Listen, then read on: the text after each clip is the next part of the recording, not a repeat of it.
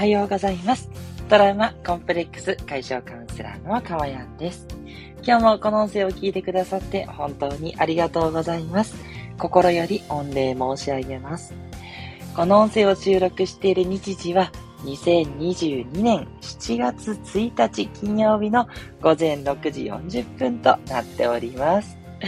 はい、ということで、7月になりましたね。なんかこう、6月、ね、ジメジメから始まって、もう後半はもう夏って感じになって、ね、早い幕開け、え梅雨明けでしたけれども、ね、そして入ってきた7月、ね、なんかこう、ワクワクしますね。やっぱり夏、なんでね、いいですね。はい。えっ、ー、と、皆さんはね、夏のご予定はね、おた、立てられましたでしょうか？ね。まあ、まずはね、えっ、ー、と、なんといっても、なんといってもでもですけど、七夕がありますね。7月7日、七夕ということで。ね、それから、あ、何かするっていうわけではないんですけど、子供がね、短冊を持ち帰ってるんで、あ、これ七夕だな、なんてね、思って。やっぱりね、風流なイベントでいいですよね。ロマンチックだなっていうのはすごい好きです。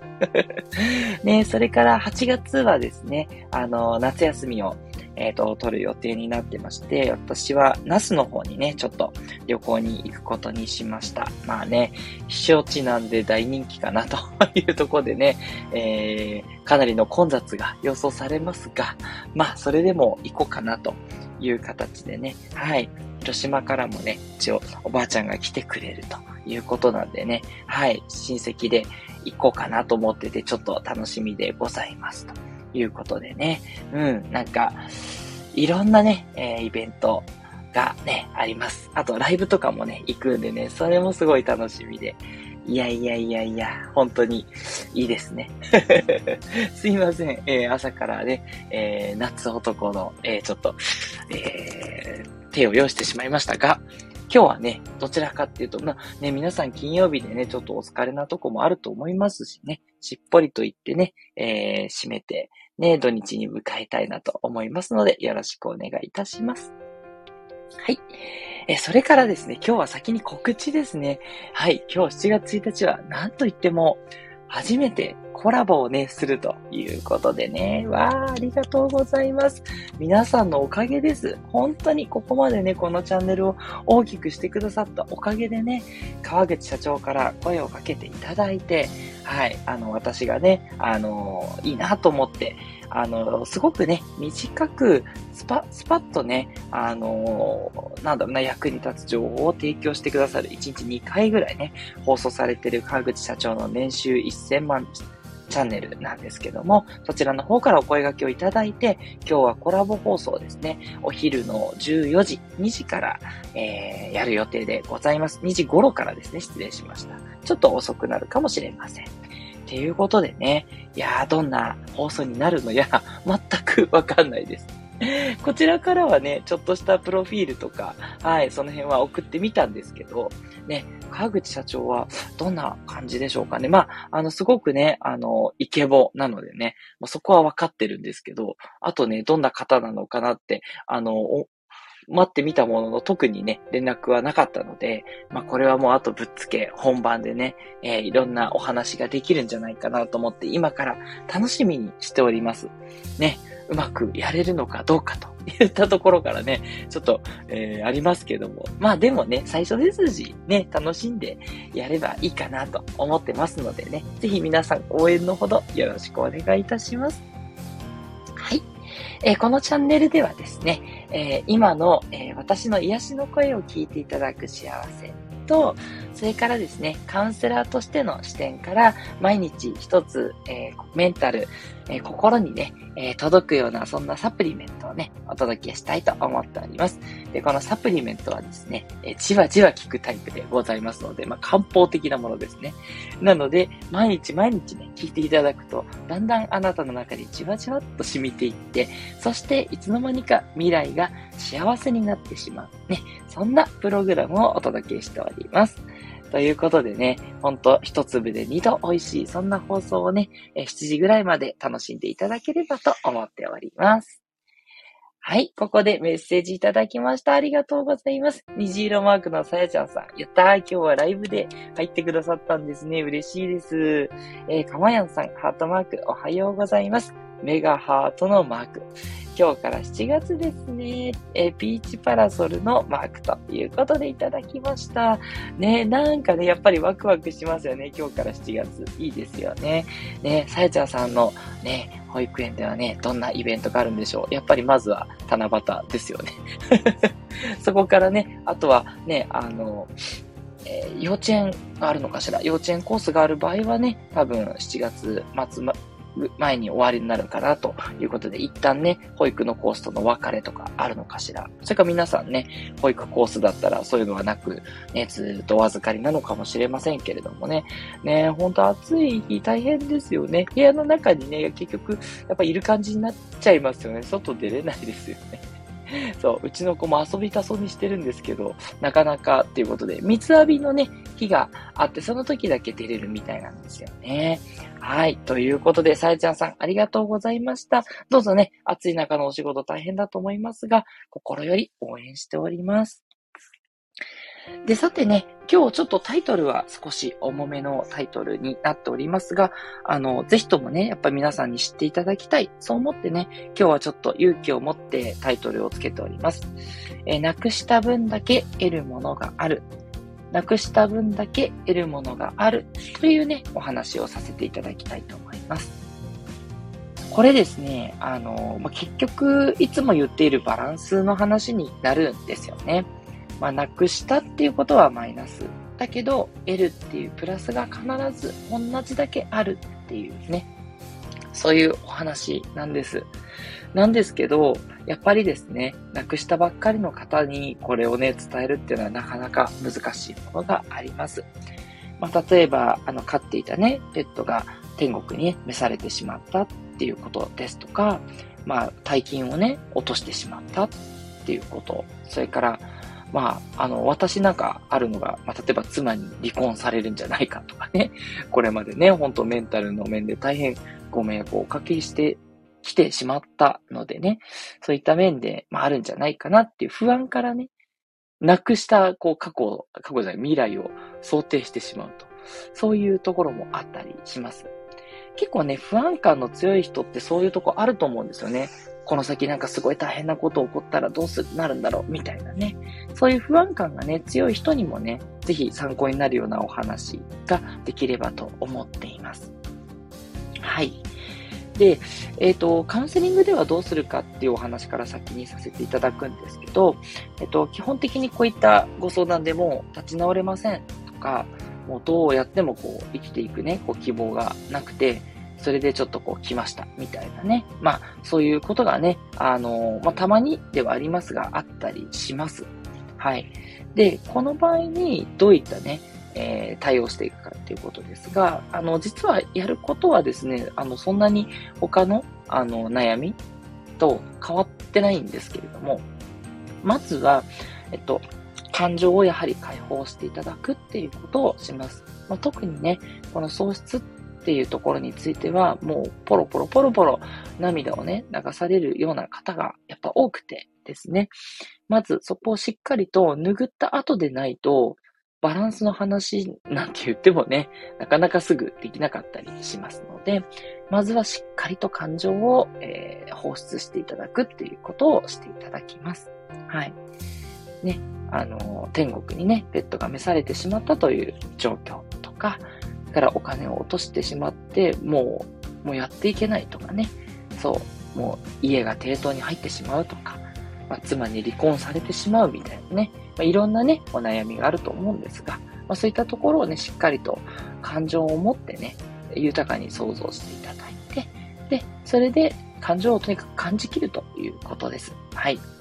で、これ以上のちょっとやることっていうのは、あの、すみません。ちょっといろいろとですね、あの、このカウンセリングの手法上ちょっとお伝えが難しくてですね、はい。あの、あくまでもカウンセラーがいるところでやっていただくっていう感情解放のメソッドになるんですけど、皆さんにいつもお伝えしているのはセドナメソッドですよね。はい。ということでね、ご自身でやってみたいという方は、ぜひね、セドナメソッドの方をね、えー、学んでいただけるといいかなと思います。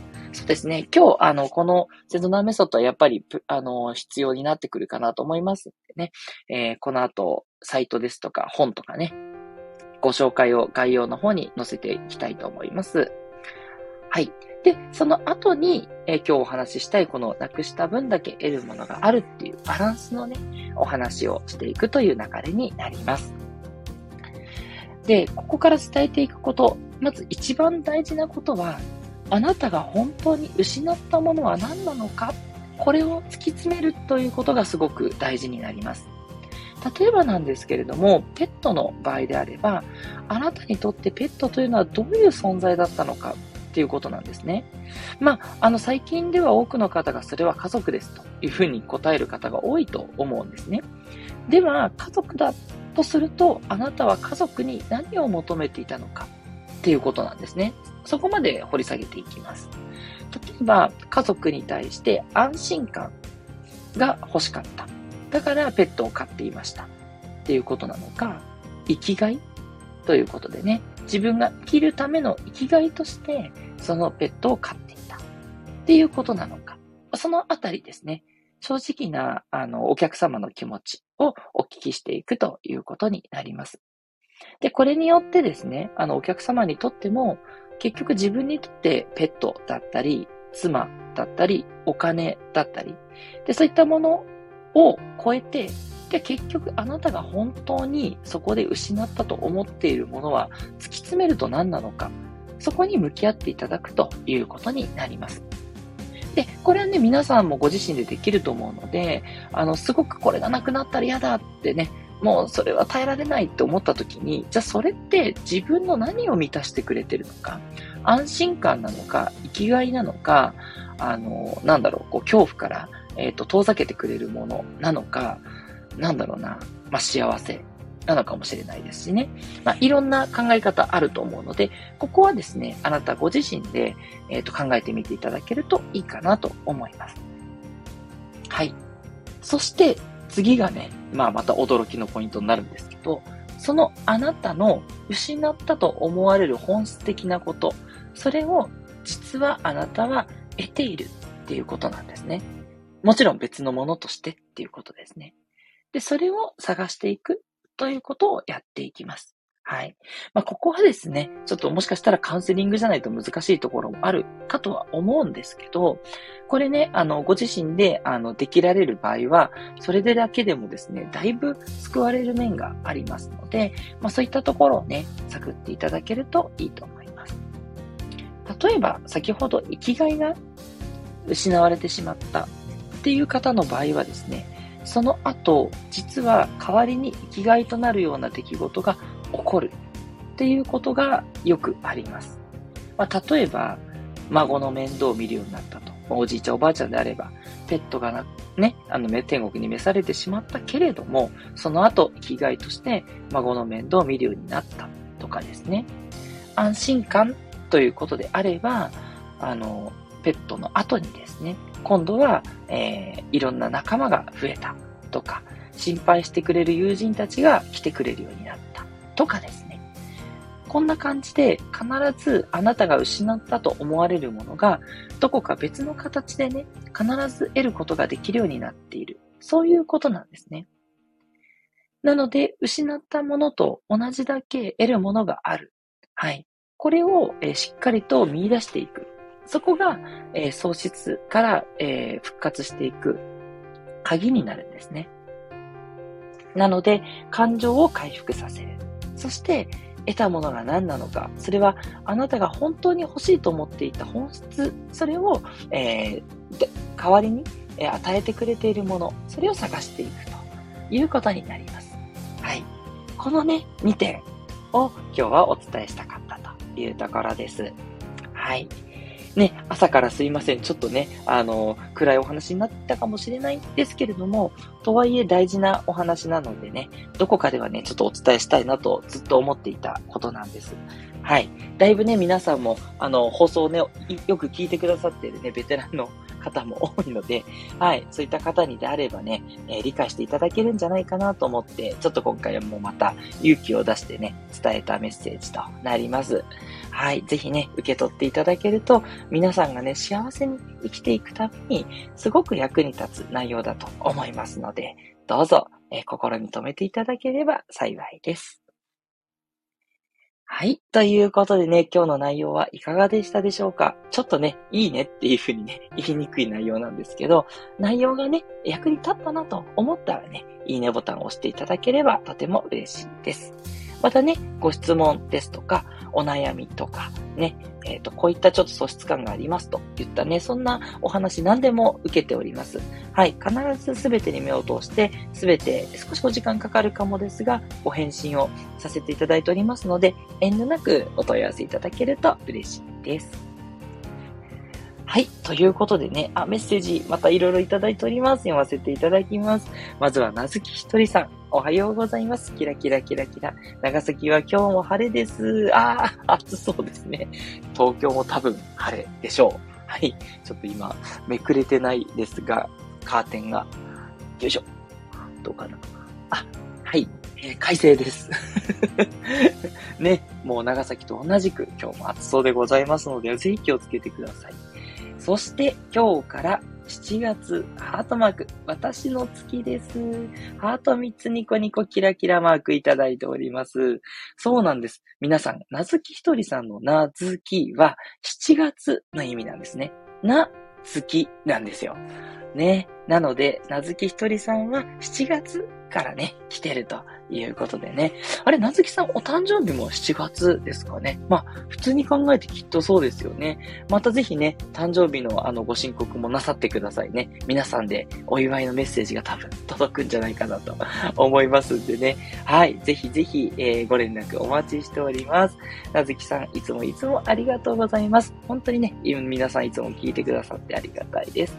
さあ、そして、スコアさんは長野から聞いてくださっています。おはようございます。晴れてて暑いです。ということでね、もう全国的ですね。ね、もう梅雨明けしたら全国的に暑いということでね、もう本当に冷たいものが手放せないですよね。もう私なんて昨日ね、もうな、ん ?1 年？どれくらいぶりでしょう？アイスはほとんど食べないんですけど、もう昨日はさすがにね、チョコレートのアイスを食べてしまいました。はい。